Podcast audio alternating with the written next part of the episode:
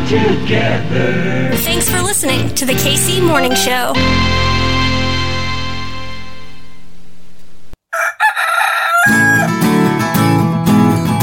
Everything's running smoothly. Yo, yo, yo! My name's Hartzell. This is Kitty. Say hi, Kitty. It's Kitty. We're gonna do a show today. We planned on doing a show today. But guess what, y'all? It's your boy and your girl. We getting that back, y'all. Do a thing. Do a woo-woo. Hootie hoo. Full show back in your feeds on Friday. But get this, I did have a chance to kick it with a homie from KU. I believe the children are our future, Kitty. Am I right? You are so right. Yeah, I know. Josh McMillin, he is the co-president of the Students For Sensible Drug Policy at KU. They're doing the damn thing. Let's talk about it. Rock Chalk, am I right, Kitty? You ready to go? We gotta go. No. We gotta go Sedalia, we'll y'all. Go. Let's do it. Did you fill up the tank? I thought you were taking your car. I thought you were driving. Whack. We really gotta figure some stuff out, y'all. All right. My name's Hartzell. That's Kitty. We'll see ya in the morning. Next up, next. Josh McMillin. Josh is the co-president of Students for Sensible Drug Policy at KU. Thanks for being here. Thanks for joining the KC Morning Show, brother. Hey, thanks, Hartzell. I really appreciate being on the show, and I hope I can live up to that intro. Where's your mind at? How's your head doing? Your mental? Are you taking care of yourself? This is wild, and we're not talking about this enough, but how are you doing? I got to say, it can get pretty tough, especially adapting to online schooling and all that. I like being in person for classes. As far as drug policy, though, I mean, it's amazing for it. You can just reach out to anyone, and everyone's used to doing things on Zoom. So if you want to talk to someone in California, we have meetings for that you can go to and talk to drug policy activists in California. It's really great to have this sort of connection online now, because you don't have to travel and spend a whole bunch of money doing it. So there's some big moves going on in drug reform because of it, and I'm happy to be a part of it. What are you doing? What's the big thing on your agenda that you guys are working on right now? Currently, the biggest thing on KUSSDP's agenda is the medical marijuana reforms in the Kansas House and Senate right now. We are working with the Kansas Cannabis Coalition on that project, and the frontrunners on that in the House and the Senate are the Kansas Cannabis Business Association, and they have been doing some amazing work to pass some medical marijuana bills in Kansas. I was raised in a sort of environment, as many people are, where, you know, drugs and drug users, they're all pushed into this category of people that are lesser than. And with how common drug use is, especially marijuana use, I mean, that's not really true. There are a lot of really great, successful people that use drugs and use them to better their life, and they're going to prison for it. And it's mostly people of color that are going to prison for it. It's not really people like me. I grew up white, middle class, and it just disproportionately affects those people. And I have friends that have lost their funding for college and things like that just for a little bit of weed. And it really doesn't make any sense. And a goal of SSDP is sort of bring more POC voices and give them the platform that was taken away from them, even though they've been saying this stuff for years, give them the platform to spread this knowledge, because they're the ones most effective and they know what to do best, you know? What is happening right now that we don't know about? What should we know about? So, I mean, there's a lot of drug reforms going around across the country. SSDP is involved in all sorts of things. We focus on mostly the decriminalization of all drugs and decarceration and some safety education. I got into it primarily because of psychedelics, as a lot of people do in SSDP, because there's a lot of great psychedelic science going on right now for PTSD, trauma, depression, things like that. And that science is really promising in the mental health realm. So it attracts a lot of people there. But once we all get into SSDP, we start getting exposed to, you know, just decriminalizing drugs like that doesn't help out that many people. And you start to realize that campaigns that are single drugs like marijuana and psychedelics, they really, well, marijuana being the exception because that's where most of the drug arrests are, but psychedelics, if you were to decriminalize that, doesn't help a whole lot of people. It'd be more useful to medicalize that. Bottom line, these drugs are mostly supported by, you know, white middle class or white upper class people in academia. And those are the drugs that, you know, do have some good medical value, but decriminalizing them really only helps users who only use those drugs.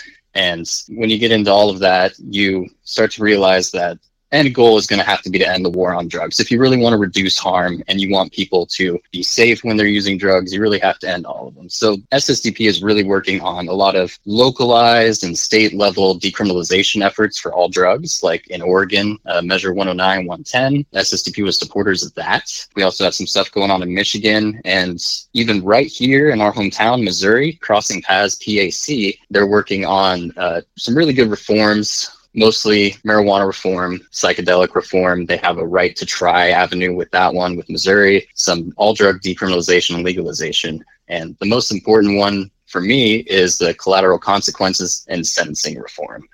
Once you start to change these laws, it really doesn't make any sense for people that went to jail for, you know, a gram of weed or something like that to still be in there. Defelonization, it's really important to have decarceration along with that. So to right the wrongs that we did to these people just because they made a personal health decision. And I know we hear that in Kansas City, and I know we see the stats. I know we know it, but it feels to me, and it feels like it just goes in one ear and out the other. What do you think we need to know? Like, what do you think would hit home here in the heartland for us to realize that, whoa, hold on, maybe everything we were taught about marijuana, or just the whole idea of just equitable drug policy, maybe everything we thought was wrong. What do we have to do here locally to get to that point? I've got all the information for that today, so I'm really excited you asked that question. We've been sold the idea that the war on drugs is a war on crime. It's really not a war on crime. In fact, it actually increases crime and violence across the globe. If you look back at any form of prohibition, you look back at alcohol prohibition, you know, in the early 20th century. What happened with that? People started making a black market. The supply was contaminated and people got sick. They went blind, all sorts of things like that. And then you have the mafia, of course, you know, the mob running things and using drugs as a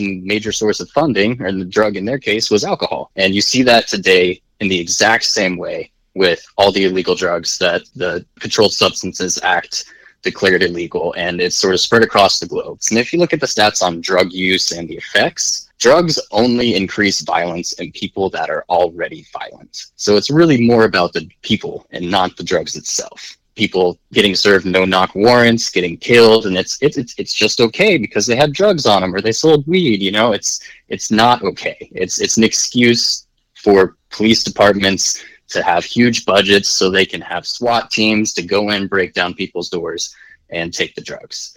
And historically, what that has done to communities, especially the BIPOC community, is that they're over-policed, over-incarcerated. They go to jail at extremely higher rates. And the funny thing is, white people and people of color use drugs at very, very similar rates. In fact, people of color are slightly less likely to use drugs than white people. But there's tons of police in those neighborhoods, and even though that Black and Latinx people make up roughly 30% of the population, they constitute 60% of the drug arrests in the U.S.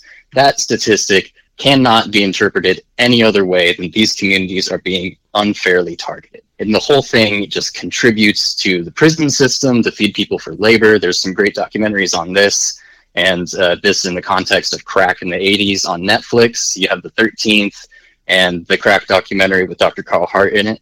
And they just expose this whole long line of racist policies that have led to the war on drugs. You know, that's the stuff that we keep missing. And I guess that's why I keep trying to push, you know, we're always going to be on the defensive on this issue until we do what? What is that what, Josh? Decriminalize all drugs and support campaigns that decriminalize drugs. Now, you got to be careful because some of these campaigns are designed in a way that still impacts vulnerable communities.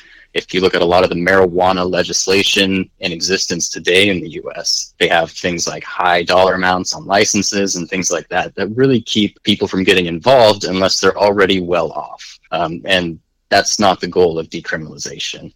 You want to support campaigns that have provisions for people of color, people that, and especially in psychedelic campaigns, provisions for indigenous people, because psychedelics have been used for millennia by indigenous people as a medicine, and they should have rights to grow it and cultivate it themselves. You have to analyze each campaign in your state, like the ones going on in Missouri. Those are some great ones with Crossing Paths PAC. You have to make sure that they're not just perpetuating some more harmful policies. And when supporting decriminalization of drugs and things like that, you also got to look out for drug users. I know the opioid, so-called opioid crisis in the U.S., it's really an overdose crisis in the U.S. You have to look at things like, are we taking care of these people after decriminalization? Because decriminalization is, you know, let's not arrest these people anymore because it doesn't make sense to arrest them for a health issue. But we have to also come up with supportive systems like supervised use sites, have naloxone, Narcan available for people who use, and have drug checking and drug testing available for everyone, which is sort of a legal gray area. All those things are sort of legal gray areas right now, especially the drug checking thing. It's considered paraphernalia in states like Kansas. So they make it illegal for people to be safe and then blame drugs for people using them unsafely after they made it illegal for them to be used safely. What is your response to those folks? Because I know right now I got people in the car. They're saying, Hartzell, what are you doing? They're going to say that we are going to help promote folks who would be naturally inclined to become addicted, or folks who are already addicted, because they're going to say that you're adding to the problem. I get that argument a lot. You know, you're just going to make it worse. Show me a single drug policy that we've had since the beginning of the war on drugs that is in line with the beliefs of the war on drugs that has reduced overdoses or has reduced addiction. You can't. Overdoses have increased since the war on drugs started, and it's mostly because these people cannot use safely. And I know there's a lot of stigma around opioid use and things like that, and there are some valid concerns with that. However, we have to look into the history of these drugs and how they've been used for thousands of years, hundreds of years in the U.S. over the counter with fairly few problems. They really didn't become problematic till we started associating drugs with certain groups of people and said that they were harming white people because they were intermingling with these groups of people, or ridiculous claims that, you know, I think it was cocaine that, you know, Black men were impervious to 32 caliber bullets after they had some cocaine, which is ridiculous. And those are the sort of things that, you know, keep these drugs being stigmatized today. Now, SSDP does not condone drug use, nor does it condemn drug use. We just want to make sure that if people choose to use, which is their choice, it's bodily autonomy, you know, my body, my choice, they should be able to use safely. Well, I'm going to say what I think, and I'm going to get in trouble for this, but I'm talking to somebody in college, so I feel liberal today, and I've been smoking some weed. The war on drugs was a war on the drug user, which means that we are due reparations, and reparations means that we have to be funded. It means they have to pay us. This is going to be a lot of money that's going to be spent on folks that a lot of people have demonized for generations and generations. That is, I think, going to always be our biggest struggle. You know, what are the budgets that get cut the quickest? It's the social welfare programs that we need, that we should be living and breathing on. What else is the government for? Yeah, exactly. And I'm glad you brought up funding, because there's a really obvious place that funding can come from. And it's something that movements like Black Lives Matter have been calling for. They call for defund the police. Decriminalization efforts and drug legalization efforts are defund the police efforts, because if they're not chasing drugs and need the big SWAT teams and, you know, every police unit has a tank, you know, we don't need that if there's not a big war on drugs. They don't need the amount of funding that they use for the war on drugs and for incarcerating people who just use drugs and aren't associated with any other violent crimes or anything like that. You can take all of that funding and easily pay for it. All of these services for people. You can pay for, you know, if someone does get caught with drugs and they don't want them to be completely legalized yet, and it's a decriminalized sort of thing, then they, you know, pay whatever their $10 fine is, which is still sort of criminalization in a way, but they pay their fine and they get a mental health check and an evaluation. You know, are you concerned about your drug use? Is it causing problems in your life? And if so, we have these treatment services available for you. And we fund them with the money that would have gone to incarcerate you and keep you in a cage. So that's where the money, I think, should come from. It might not turn out that way because we know how government runs things and how all that stuff turns out, but that's where it should come from. Is the stuff that was used to incarcerate people and to decimate neighborhoods and over-police them. Put it into safe drug use, put it into drug education, something other than, oh, you're going to be addicted after one hit or die. You know, give people real education and real resources to be safe. Josh, thank you so much for doing this, brother. Keep fighting the good fight. Thank you, Hartzell. Thanks for having me today, and I hope to come back soon. Absolutely. Rock Chalk.